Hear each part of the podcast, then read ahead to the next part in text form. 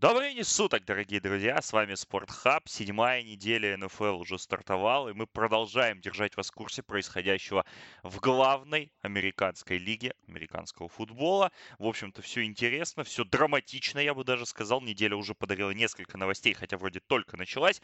И, в общем, по традиции у нас превью седьмой недели, у нас обсуждение четвергового матча, обсуждение последних новостей, ну и, конечно же, ставки. Ставки вместе с нашим партнером, вместе с компанией GGBet, мы, как обычно, каждую неделю предложим по три варианта предложений на ставки этой недели. Конечно, до прошлой недели у нас с Лешей Борисовским не очень получилось хорошо сыграть, но на этой Да, неделе... давай говорить прямо было провально 0-6. Да, ну, Постараемся реабилитироваться Да, постараемся реабилитироваться, да, потому что, ну, были, конечно, совсем необъяснимые для меня, например, результаты, особенно матч Dallas Jets, там, где Даллас имел преимущество по всем абсолютно ключевым показателям, но при этом проиграл. Но, в общем, про Даллас мы тоже сегодня поговорим. Это будет одной из наших ставок. В общем, Леш, привет еще раз, раз ты уже ворвался. Ну и давай с главной новости начнем.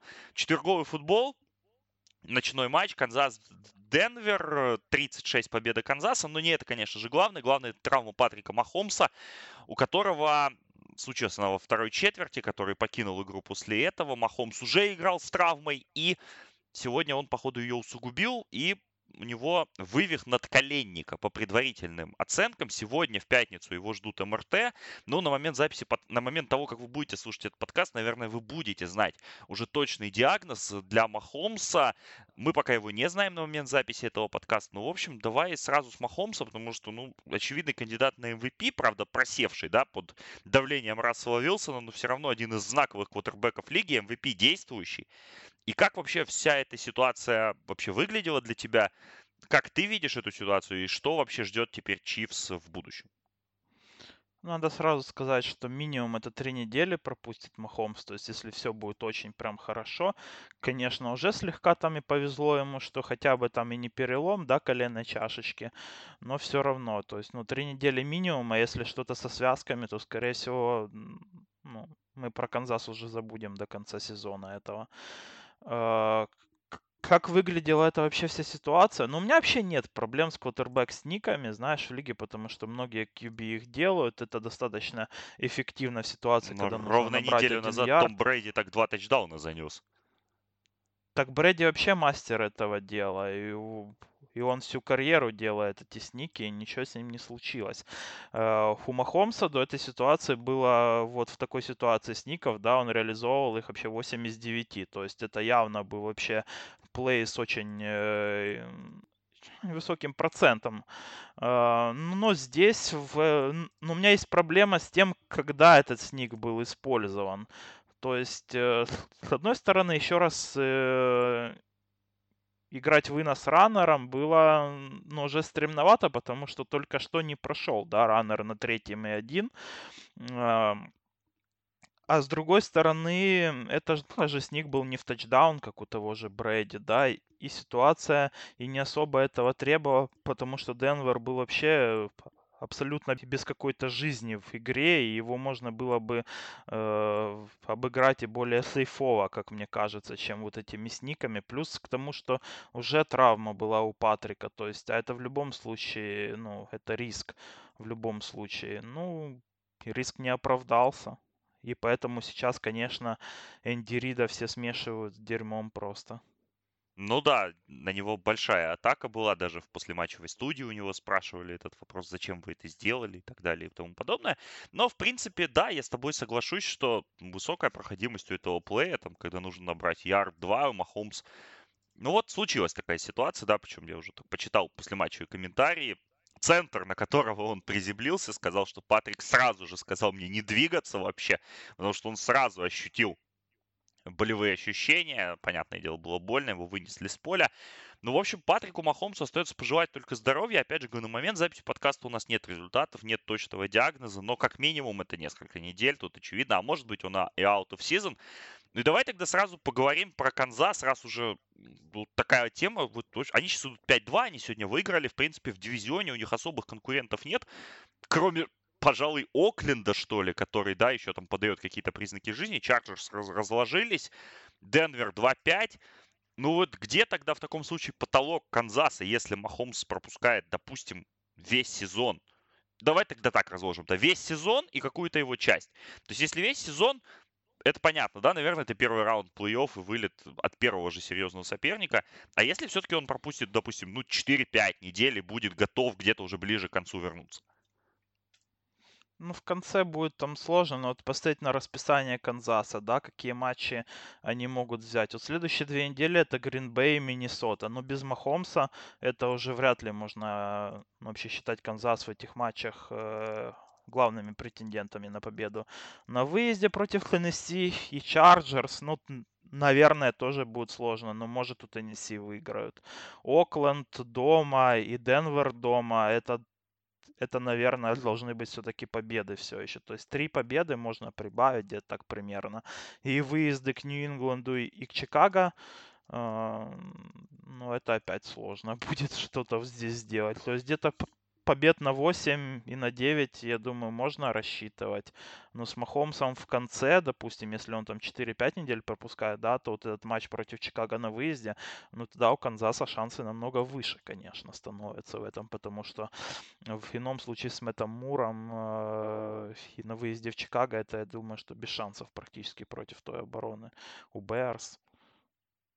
Мэтт Мур вышел, да, на, на поле сегодня вместо Махомса. 117 ярдов, 10 из 19, один тачдаун на Террика Хилла. Очень достаточно неплохо, опять же, выглядел в ограниченном пространстве, да, с ограниченным функционалом. Но вот поговорим о самой игре. 36 Канзас выиграл, Денвер достаточно неплохо начал. Занес тачдаун Ройс Фриман с одного ярда. Хороший у них, в принципе, получился драйв. Ну, а потом защита Канзаса просто начала доминировать над этой игрой. Они сделали 9 sack ов. По 2 sack а сделали Энтони Хитченс, Фрэнк, Фрэнк Кларк и Алекс Окафор. Собственно, защита занесла один тачдаун. Реджи Рэгланд с фамбла вернул, потому что очень они проиграли хорошо Джо Флаку. Ну и в целом защита Чиф сегодня доминировала. И по большому счету нападению, вот особенно после травмы Махомса, уже пришлось играть такой комплементарий футбол, было много выноса. И они, в принципе, достаточно спокойно довели игру до победы. Лишь он Маккой 64 ярда в 12 керри. Хороший у него один вынос вообще был яркий во, второй, кажется, в первой половине, когда он так пронесся мимо, мимо защиты Денвера так ярдов на 20. В общем, по игре, наверное, сказать особо нечего, кроме того, что опять offensive line Денвера это большая проблема.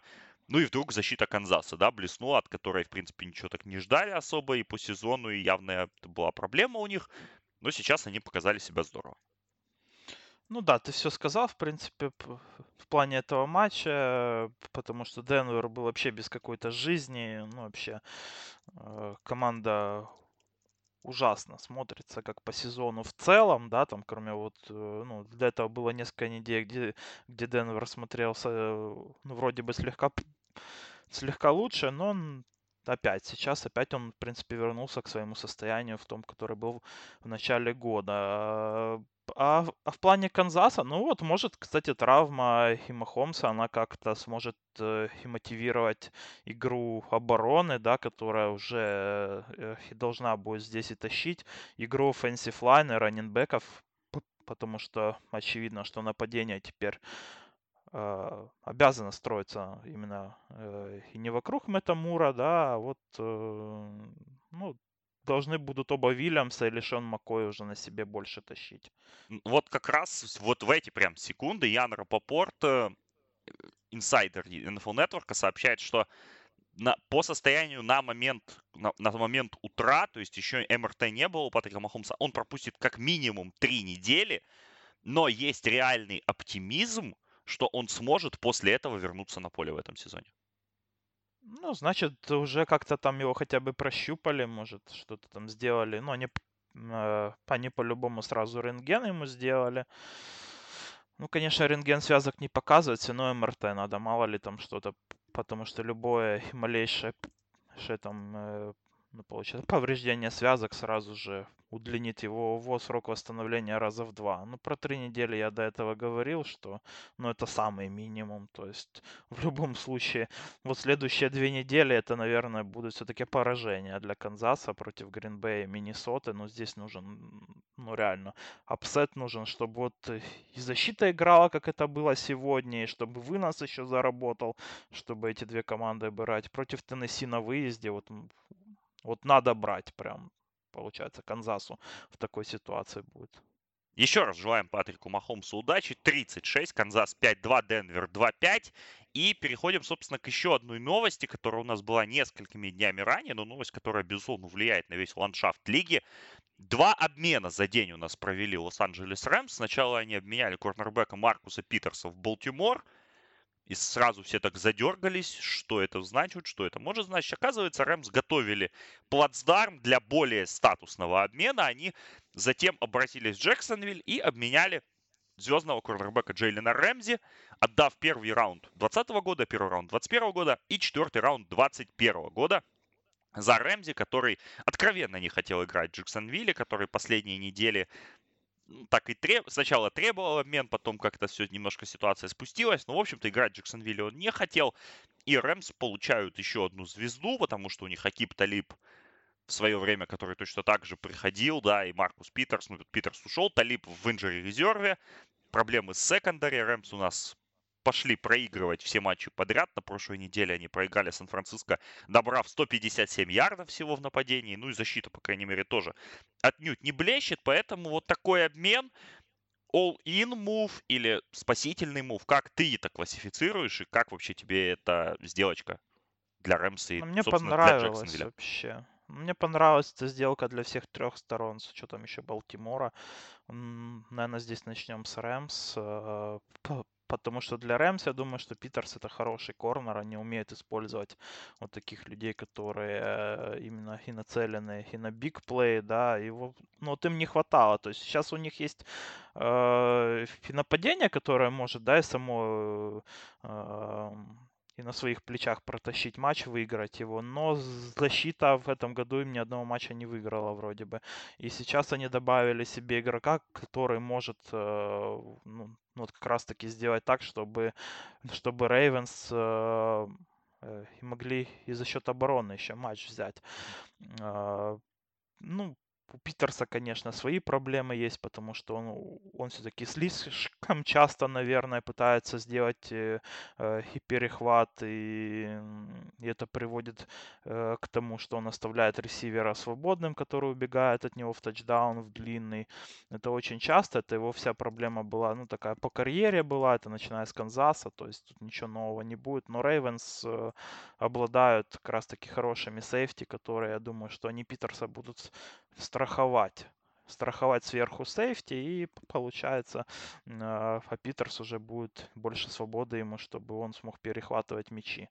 А, как только Рэмс обменяли Питерса, то я сразу же подумал, что это мув э, за Рэмзи, потому что для этой команды, ну, даже с учетом трех поражений под ней и к ряду, им нет смысла вообще сливать никакого э, этот сезон, то есть и нужно было освободить платежную ведомость, чтобы вписать себе Джейлона.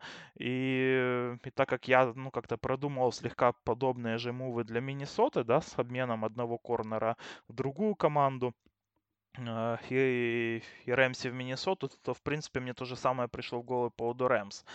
Ну, для Рэмс это огромный апгрейд, конечно, в секондаре, которая просто гуляла в этом году. И, и теперь у них, наверное, лучшая, лучшая вот связка оборонительных игроков в лиге с Дональдом и Рэмси. Плюс Рэмси 25 лет, ему можно спокойно давать длительные контракты, который будет э, и тем более и начинать действовать не с этого года, даже не со следующего, возможно, ну, с как они там договорятся. Э, так что так что Рэмс в идеале себе получили, конечно, ценой не маленькой, но звездного корнера, ну, действительно, одного из лучших игроков лиги на своей позиции, каким был Талип, наверное, в свое время, но сейчас сдал. А, вот, и это как, наверное, как замена скорее не Питерсу, а Талибу, наверное, будет лонгтерм. А Джексонвилл он получил, что хотел, то есть много пиков, два первых раунда. Это очень круто для того игрока, который уже не собирался вообще выступать для Джексонвилл, потому что вот эта травма спины, да, а, ну это ж явно фейк был просто, чтобы не играть. Как э, у Кавая Ленарда примерно. Вот в НБА было, так и здесь то же самое. Но только вот вообще стоит отметить э, во всей этой ситуации, э, как, э, ну вообще, как мало внимания уделялось этой травме То есть с Антонио Брауном там, к примеру, вообще раздувалось все и, и с другими игроками, наверное, как бы тоже все возводилось какой-то э, экстремум, а здесь, э, ну, как-то СМИ, ну, как-то э, очень мало внимания уделяли вот этим всем э, и, возможно, и теории заговора, да, о том, что эта травма фейковая. Может, Минчью как-то отвлек от себя внимание в СМИ Джексонвилля, а может, Джексонвиль просто никому не нужен. Да, это интересная, конечно, мысль. Вот Джейлен Рэмзи в этом сезоне получает 7,4 миллиона. Джексонвиль уже поднял его опцию пятого сезона. Он будет получать по ней 13,7 миллиона долларов. Ну и потом Рэмс будут уже решать, платить ему или нет. Но у Рэмс, в принципе, достаточно непростая ситуация сейчас по платежке, потому что они дали большой контракт Джарду Гофу. У них контракт Тодда Георли, у них контракт Роба Ховенстайна, у них контракт Дональда. То есть, по большому счету, плюс еще ресиверам они заплатили так достаточно щедро. И в этом смысле, конечно, Рэмс, которая вот у них была эта гибкость, да, за счет Гофа на детском контракте, она сейчас исчезла. И теперь непонятно вообще, что с Гофом, потому что Гоф, мы видим, на последних неделях играет, ну, прям так себе, скажем, хотя и вся команда играет так себе. Но это интересный trade. Еще я бы отметил тут еще один аспект, что сейчас у Рэмс в команде есть э, Джейлен Рэмзи, Данте Фаулер и Блейк Бортлс. То есть это три очень высоких пика, которые были в Джексонвилле в свое время. Это первые раунды их, причем такие очень высокие первые раунды. Фаулер, по-моему, был четвертым пиком, Бортлс третьим, Рэмзи пятым, если я не ошибаюсь. И вот теперь они все в Рэмс, и теперь они все должны спасать отечество для Шона Маквея, потому что сезон Рэмс как-то, по-моему, идет немножко не туда.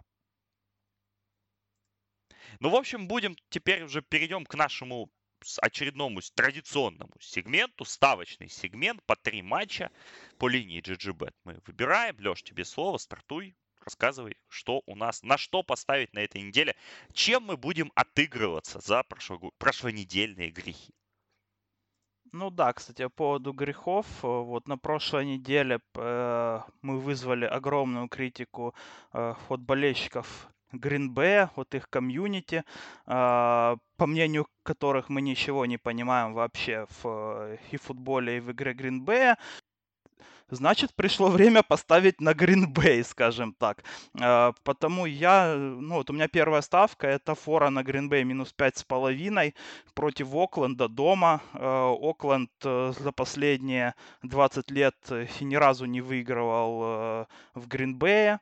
И постоянно, то есть была разница в счете очень здесь, ну такой немаленькой. И даже при нынешнем всех травмах у Гринбея особенно в плане там ресиверов и принимающих, то эта фора выглядит очень сладенько.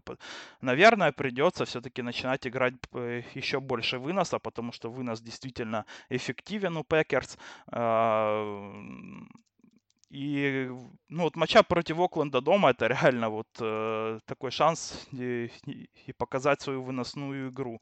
И тупо убить Окленд э, ну, вот выносом. И тем более, что у самих Рейдерс, у них тоже ведь есть проблемы с травмами. И, и не сказать, чтобы ресиверы у этой команды были бы лучше, чем даже сейчас запасные у Гринбей. Ага, вот такая вот логика. Ну да, тут, конечно, есть нюансы но на Гринбей так на Гринбей.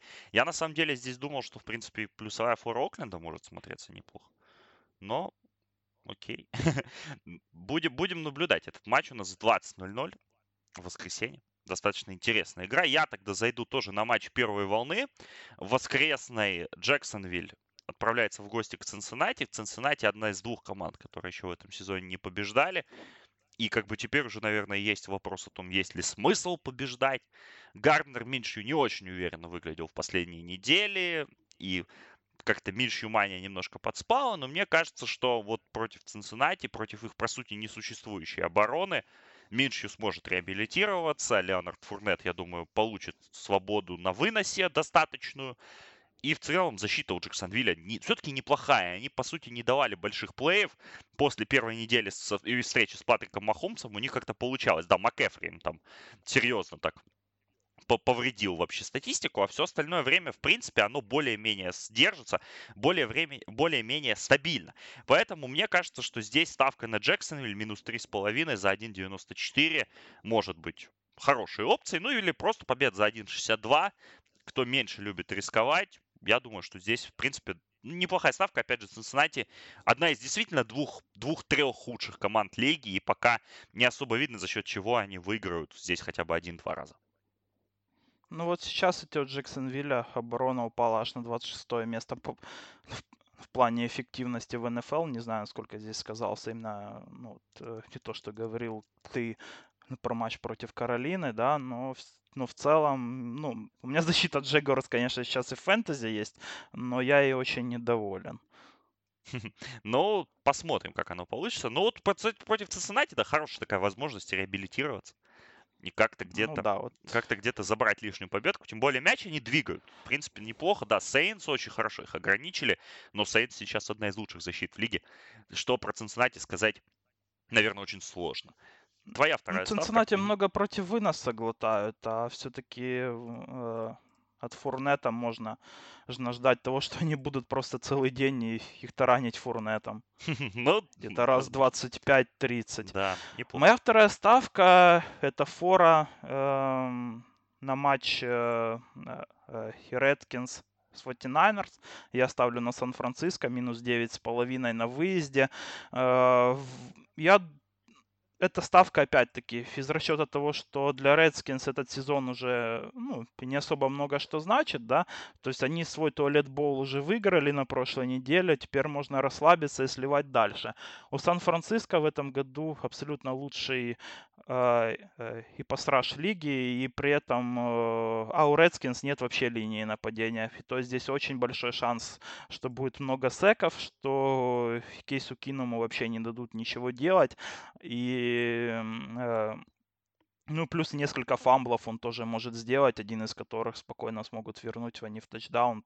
То есть э, Сан-Франциско или, доп, или допустит ошибку. То есть я здесь скорее ставлю на оборону 49ers, что будет какой-то защитный тачдаун. И мне кажется, э, у Redskins вообще очень мало шансов сделать что-то с такой обороной. Так что минус 10 э, даже на выезде меня не особо пугает. Да, тут я согласен с тобой. Это тоже матч, который я рассматривал как одну из ставок. Если так вспомнить, то на прошлой неделе Вашингтон едва 17 очков против Майами у нас набрал с большими проблемами, пробиваясь вообще по полю. Да, Эдриан Питерсон там навыносил, но кроме него и Терри Маклорина, да, по большому счету, атакующих опций у них нет, а, ну, защита Майами — это не защита Сан-Франциско, а защита Сан-Франциско, как мы понимаем, одна из лучших в лиге.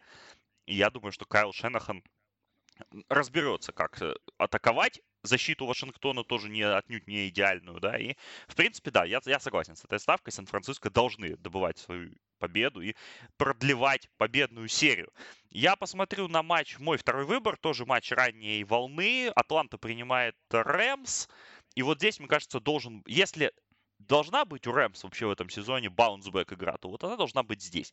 Потому что Атланта на прошлой неделе подвела нас, да, по ставкам, проиграв Аризоне, но этот матч для меня вот был таким водоразделом, после которого я уже не верил в Атланту, хотя я, в принципе, каждый год, даже после Супербола того знаменитого, в них верил, и они даже один раз вышли в плей-офф.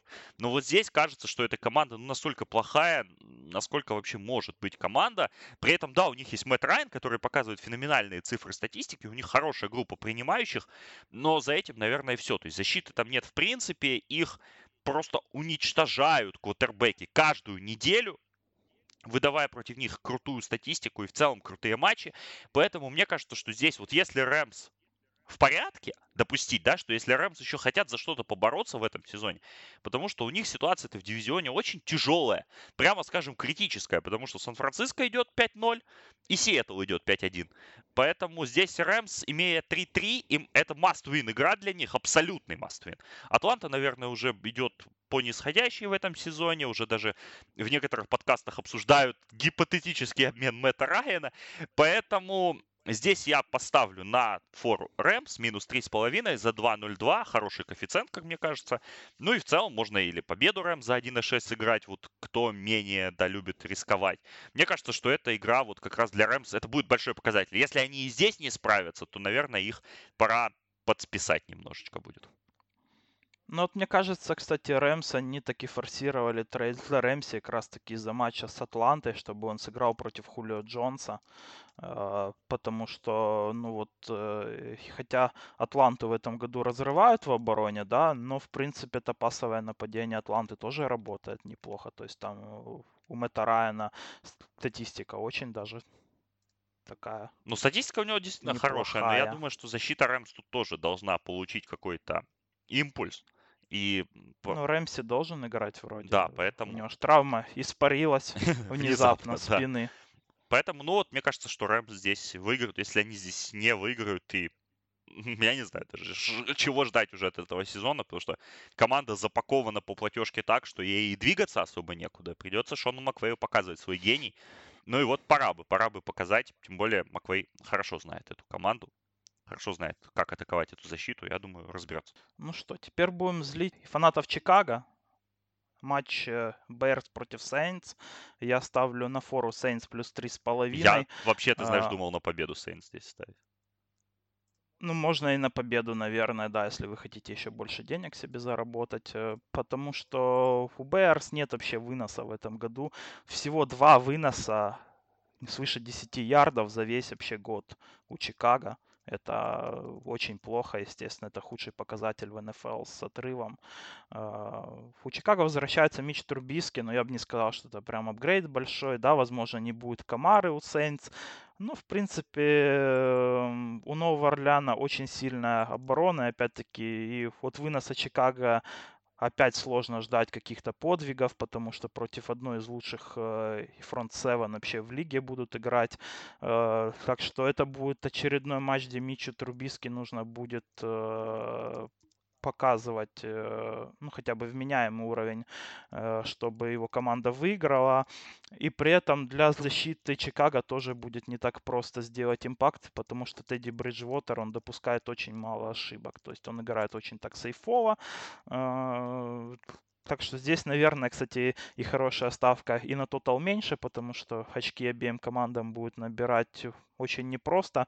Но, опять-таки, с маленьким тоталом плюсовая фора, она тоже смотрится хорошо, потому что оторваться одной команде от э, другой будет очень сложно, мне кажется, здесь. Да, игра, наверное, будет меньшевая, я бы так сказал. Play Total 39,5, да, он как бы располагает к тому. Трубиский у нас вроде бы играет, ну, пока тоже не четко, но нету Алвина Камара, да, вот может не быть, вернее, Алвина Камары.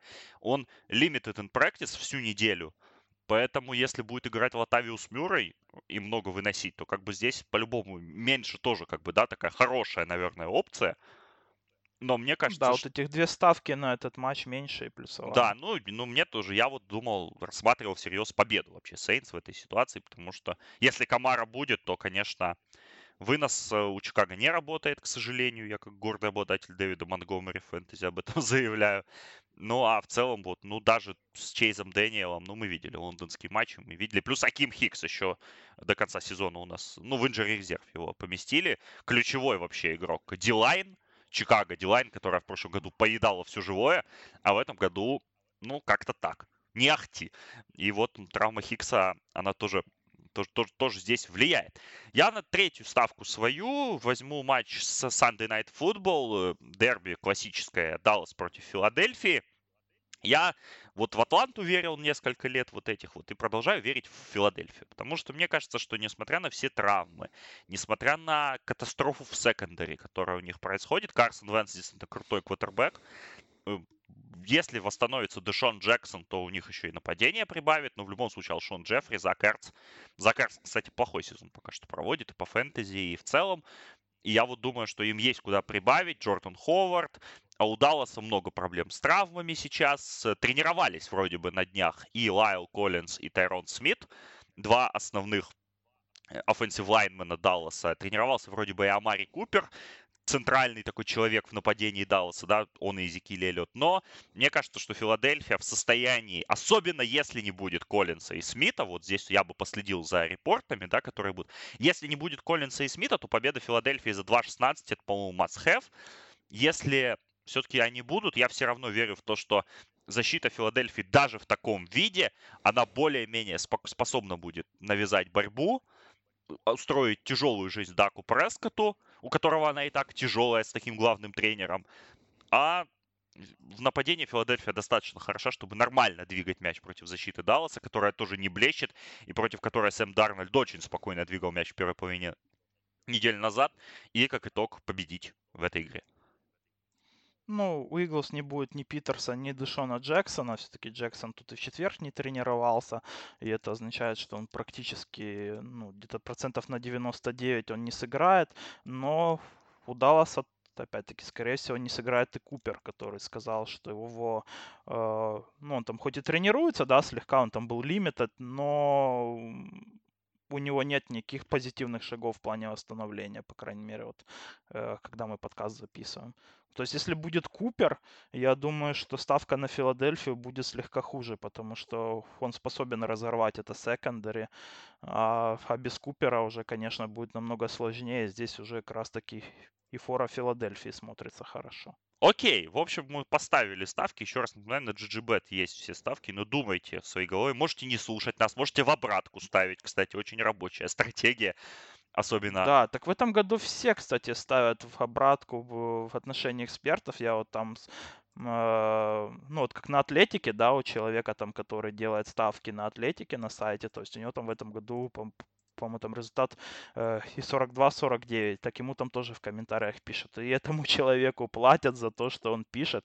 Так он всегда ну, ну, говорит там уже в начале своих материалов, что ставьте наоборот, значит. Ну, Майкла Ломбарди, которого я слушаю в подкасте каждую неделю, у него в этом сезоне рекорд 16-10, но на прошлой неделе у него рекорд 0-5.